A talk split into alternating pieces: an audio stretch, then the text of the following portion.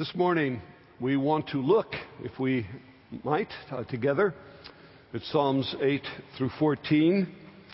Um, so please, if you would, turn to Psalm 8. Let me read just a few verses, the first six verses of Psalm 8, and then two verses from Psalm 9.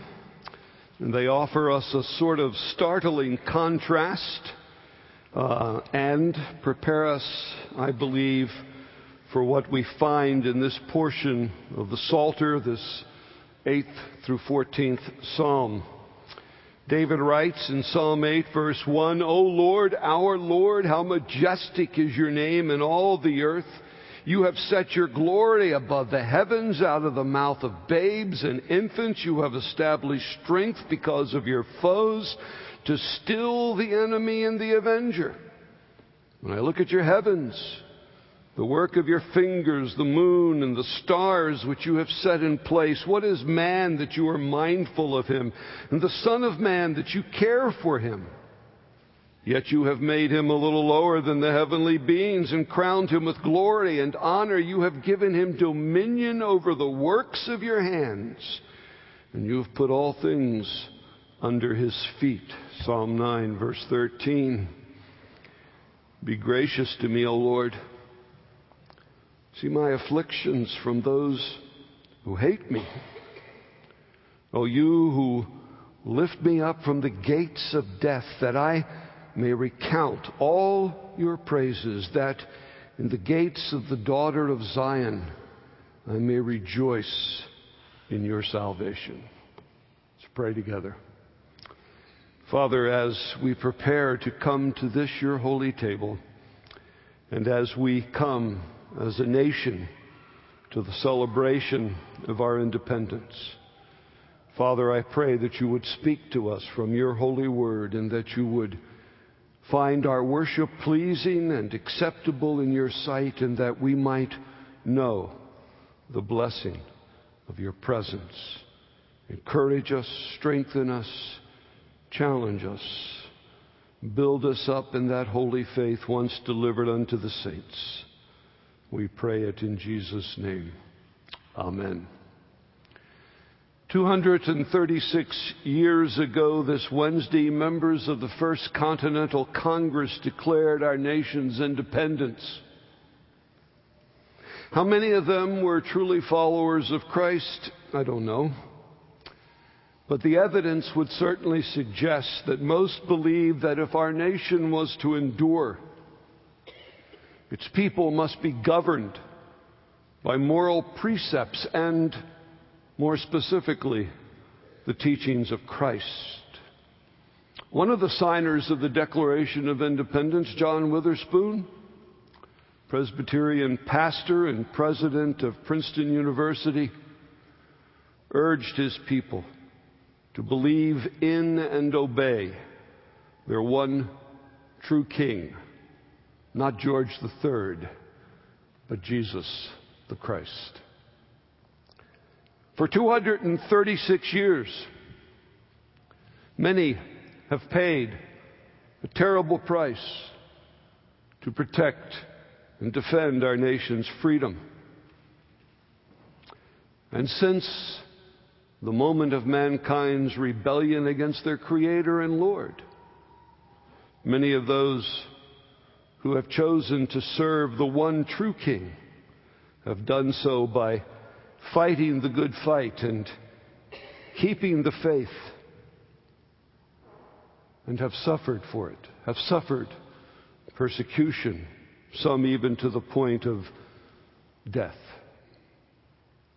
Here in Psalm 8, and I hope you open your Bibles to these, uh, these uh, seven Psalms, Psalms 8 through 14.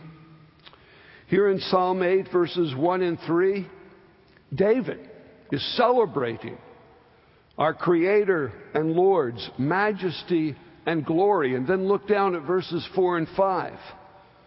In verses 4 and 5, he reminds us that we are earthlings, that we were created a little lower than the heavenly beings. But then, secondly, he also reminds us that we are sons of God men and women whom he has crowned with his glory and honor, and to whom he has given the privilege and the responsibility of exercising dominion over his creation in his name and for his glory. Now, what's interesting about the language of Psalm 8 particularly is that Jesus, fully God and fully man, is described in the book of Hebrews. In the New Testament, Jesus is described using the language and the thoughts of Psalm 8. In Hebrews 2 7, Jesus is pictured as being crowned with glory and honor, all things under his feet.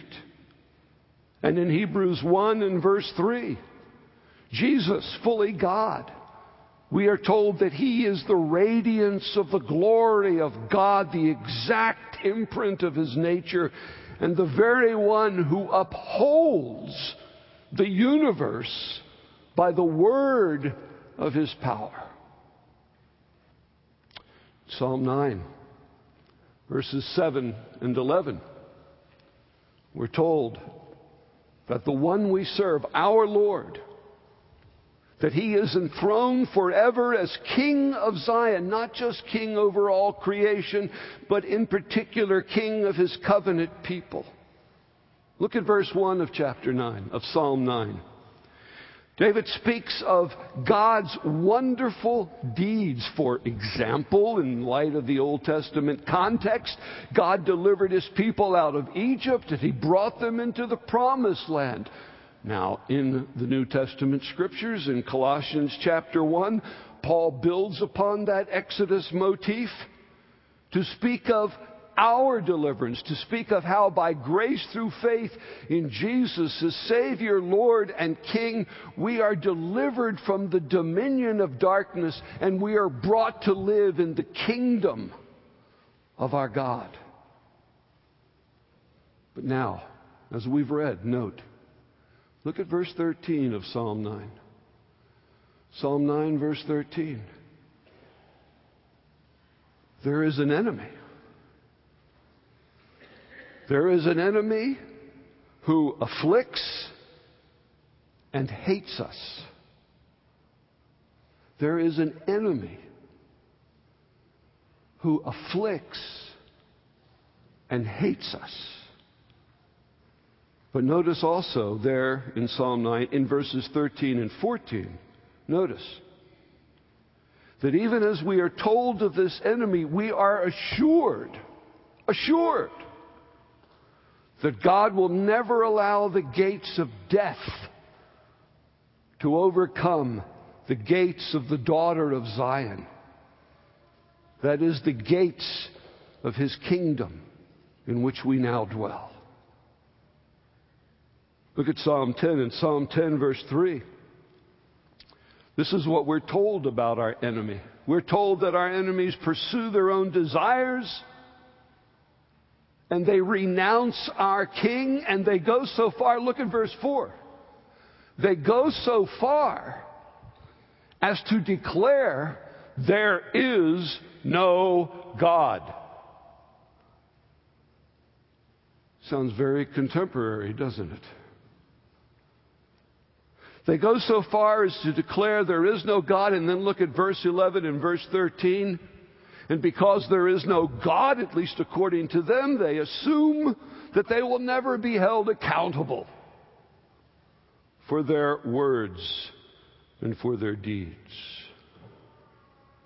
But then again, David in Psalm 10, verses 16 through 18, again, he assures us our Lord is King forever and ever, and He will defend His people and He will judge those who oppose and deny Him. But here's what I love about the Psalms I love the truthfulness of the Psalms. The, the human emotion of the Psalms. Go back to verse 1. Look, look at verse 1 of Psalm 10. Because David tells us, and we all know that it is true, that sometimes it just seems as if The Lord is standing far away, hiding himself from us in times of trouble. At times, we can feel like wounded soldiers awaiting reinforcements, wondering if they will ever come. Psalm 11, verse 3 asks the question. Psalm 11, verse 3 asks the question if the foundations are destroyed, what can the righteous do? Throughout our history, as well as this moment in time, the enemy constantly bombards the walls of God's kingdom, and at times it can seem as if almost the gates of death will soon overwhelm the gates of Zion. As a nation, we wrestle with how best to fight enemies who boast that they will destroy us. As God's people, we struggle to know how to fight the lies that threaten to undermine the very foundations of this nation that we love. Perhaps the most glaring example of the enemy's success is seen in our culture's acceptance as being normal various forms of sexual immorality. We are told repeatedly that sexual relations, be they heterosexual or homosexual, that sexual relations outside the bonds of matrimony are private matters between consulting adults, and we are assured repeatedly that they in no way threaten the very foundations of our society. Our young people are encouraged by the internet, by TV shows, by movies, by songs, by books, and God forgive us at times by example, to believe that sexual relations, in whatever form they take, are just doing what comes naturally. The guidelines of Scripture are judged archaic and restrictive and so few believe. So few believe. So few believe or understand that God's law was given to set us free so that we might live the best of all possible lives. But Satan's minions roar and the foundations shake. And we find ourselves wondering what we can do. Well, what we can do is live boldly for our King, trust in His good promises,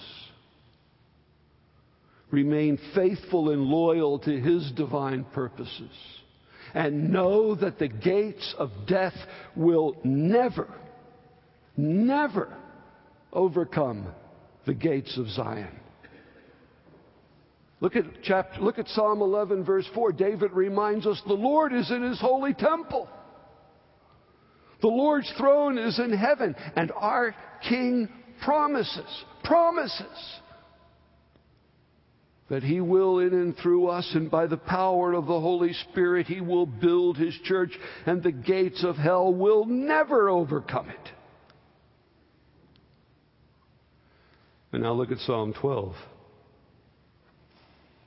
In Psalm 12, David prays and wonders aloud why those who renounce the Lord reject his word, why it so often appears that they are prospering and perhaps even winning. Look at the end of Psalm 12, verse 4. Look at the end of verse 4. Is this not the enemy's taunt? Listen to these words Who is master over us?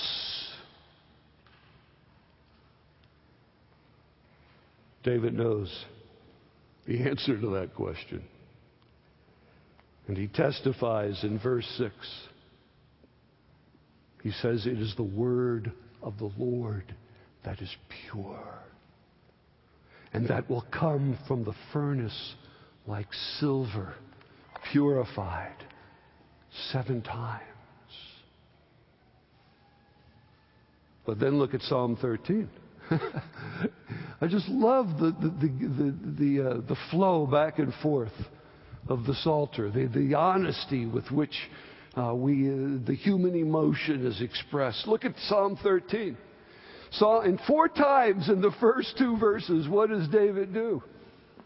Four times in the first two verses of Psalm 13, David cries out, How long, how long, how long, how long?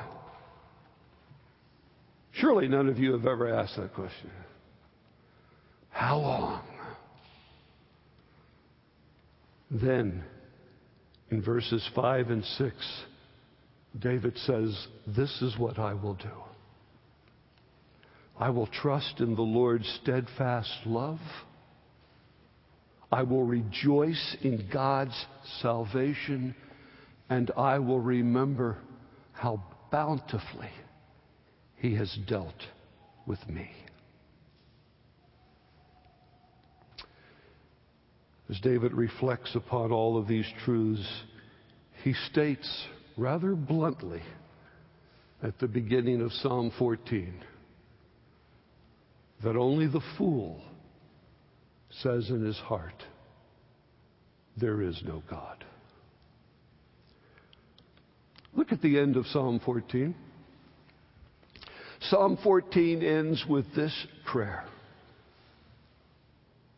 Oh, salvation, God's deliverance, if you will, God's final and perfect rescue of His people. Oh, that salvation would come out of Zion. Well, this morning, we come to celebrate the answer to David's prayer. It was out of Zion that Jesus was led to Mount Calvary. And there, taking our sins upon himself, he suffered and died to pay the penalty for our transgressions. What a strange moment in time. As he dies, as he dies, if you don't know the end from the beginning, as he dies, it, it, might appear as if Satan has won. As he dies, it might appear that the gates of the wicked have finally overcome the gates of Zion. But in truth, because by God's grace we know the end from the beginning, in truth, Calvary is the moment of Satan's defeat. Jesus, fully God, dies in our place. And be, be, being fully man, I'm sorry, he dies in our place. And being fully God, he does not die for his own sins. He does not die as a sinner. He dies as the sin bearer. He dies perfectly just, but he dies to justify those who by grace through faith embrace him as their Savior and Lord and King. Jesus overcame so we might be overcomers. And as overcomers, as overcomers, as those who overcome in His strength and to the glory and praise of His holy name. As overcomers, He works in and through us to draw all manner of men and women and boys and girls to Himself. In and through us, He is ever expanding the walls of His kingdom. and the Scripture even tells us that one day, all the kingdoms of this world will be the kingdom of our God. Our nation's Declaration of Independence ends with these words. And for the support of this declaration, and with a firm reliance on the protection of divine providence, we mutually pledge to each other our lives, our fortunes, and our sacred honor. Many have paid a terrible price to preserve our nation, and for them we are grateful. But let us remember now at this moment as we approach this table that it was our commander in chief. It was our King, Jesus, who paid willingly the most terrible price. You can hear the horror of that moment in his cry from the cross My God, my God, why have you forsaken me? He suffered as the innocent, spotless, priceless Lamb of God. Sinless, and yet the sin bearer, so that for a moment in time the Father turned away from the Son And all of that so that by grace through faith we might now be freed from sin's curse and power and freed to live as citizens of his kingdom, as members of his royal family. Listen to me. Who is the psalmist celebrating? He is celebrating the one who is our creator, who is our redeemer, who is our Lord who is our King. And it is to Him that we pledge our lives, our fortunes, and His sacred honor.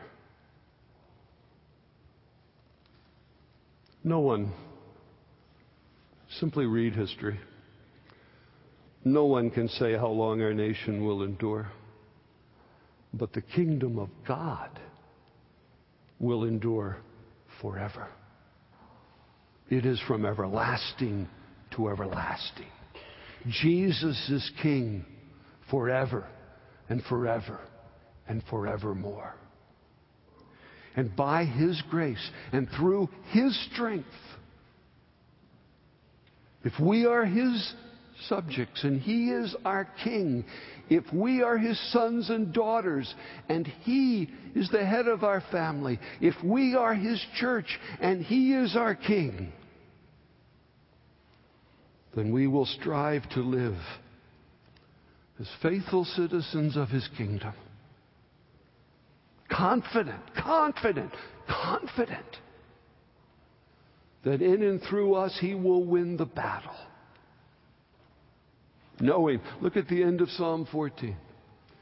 Knowing, as David writes at the end of Psalm 14, that the day will come when the Lord restores the fortunes of his people, and we, the true Israel of God, will rejoice and be glad. Because this is the unbreakable promise of our eternal King. I will build my church, and the gates of the wicked will never, never overcome the gates of Zion. Let's pray. Father, bring us to this table with rejoicing.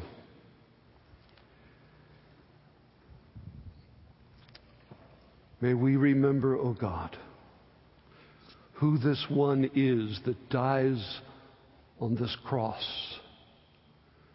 May we remember that He is the King of kings and the Lord of lords, that He is our Creator, our Redeemer, our Savior, our friend, that He is the one who sovereignly rules over us, that He is the one who, by grace through faith, delivers us from the dominion of darkness and brings us into the kingdom of the Son whom He loves. As we eat this bread, as we drink this cup, may we rejoice in what the Lord has done. And as we eat this bread and we drink from this cup, O oh God, may we pledge to you our lives, our fortunes, and your sacred honor. We pray in Jesus' name. Amen.